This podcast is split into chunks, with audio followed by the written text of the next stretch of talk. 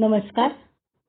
गोष्टीचं नाव आहे कोल्हा व बाभूळ एकदा एक कोल्हा फिरायला गेला. फिरता फिरता त्याला एक दगडी कुंपण लागलं. कुंपणावरून उडी घेत असताना त्याचा पाय घसरू लागला. म्हणून त्याने नजीकच्याच बाभळीच्या झाडाचा आधार घेतला. बाभळीच्या काट्यांनी कोल्ह्याला ओरबाडून काढलं. कोल्हा रक्तबंबाळ झाला. तो त्या बाभळीच्या झाडाला म्हणाला अगं मी तुझी थोडीशीच मदत काय घेतली? तू तर मला ओरबाडूनच काढलंस. रक्तबंबाळ केलंस. बाभळीनं त्याला फार मार्मिक उत्तर दिलं. ती म्हणाली अरे तो तर माझा स्वभावच आहे. माझी मदत घेण्यापूर्वी तू हा विचार करायला हवा होतास.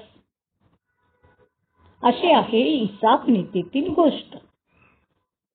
बाबळीच्या उत्तरातून इसापला असं अभिप्रेत असावं की एखाद्याची मदत घेण्यापूर्वी त्याचा स्वभाव लक्षात घेणं फार महत्वाचं आहे.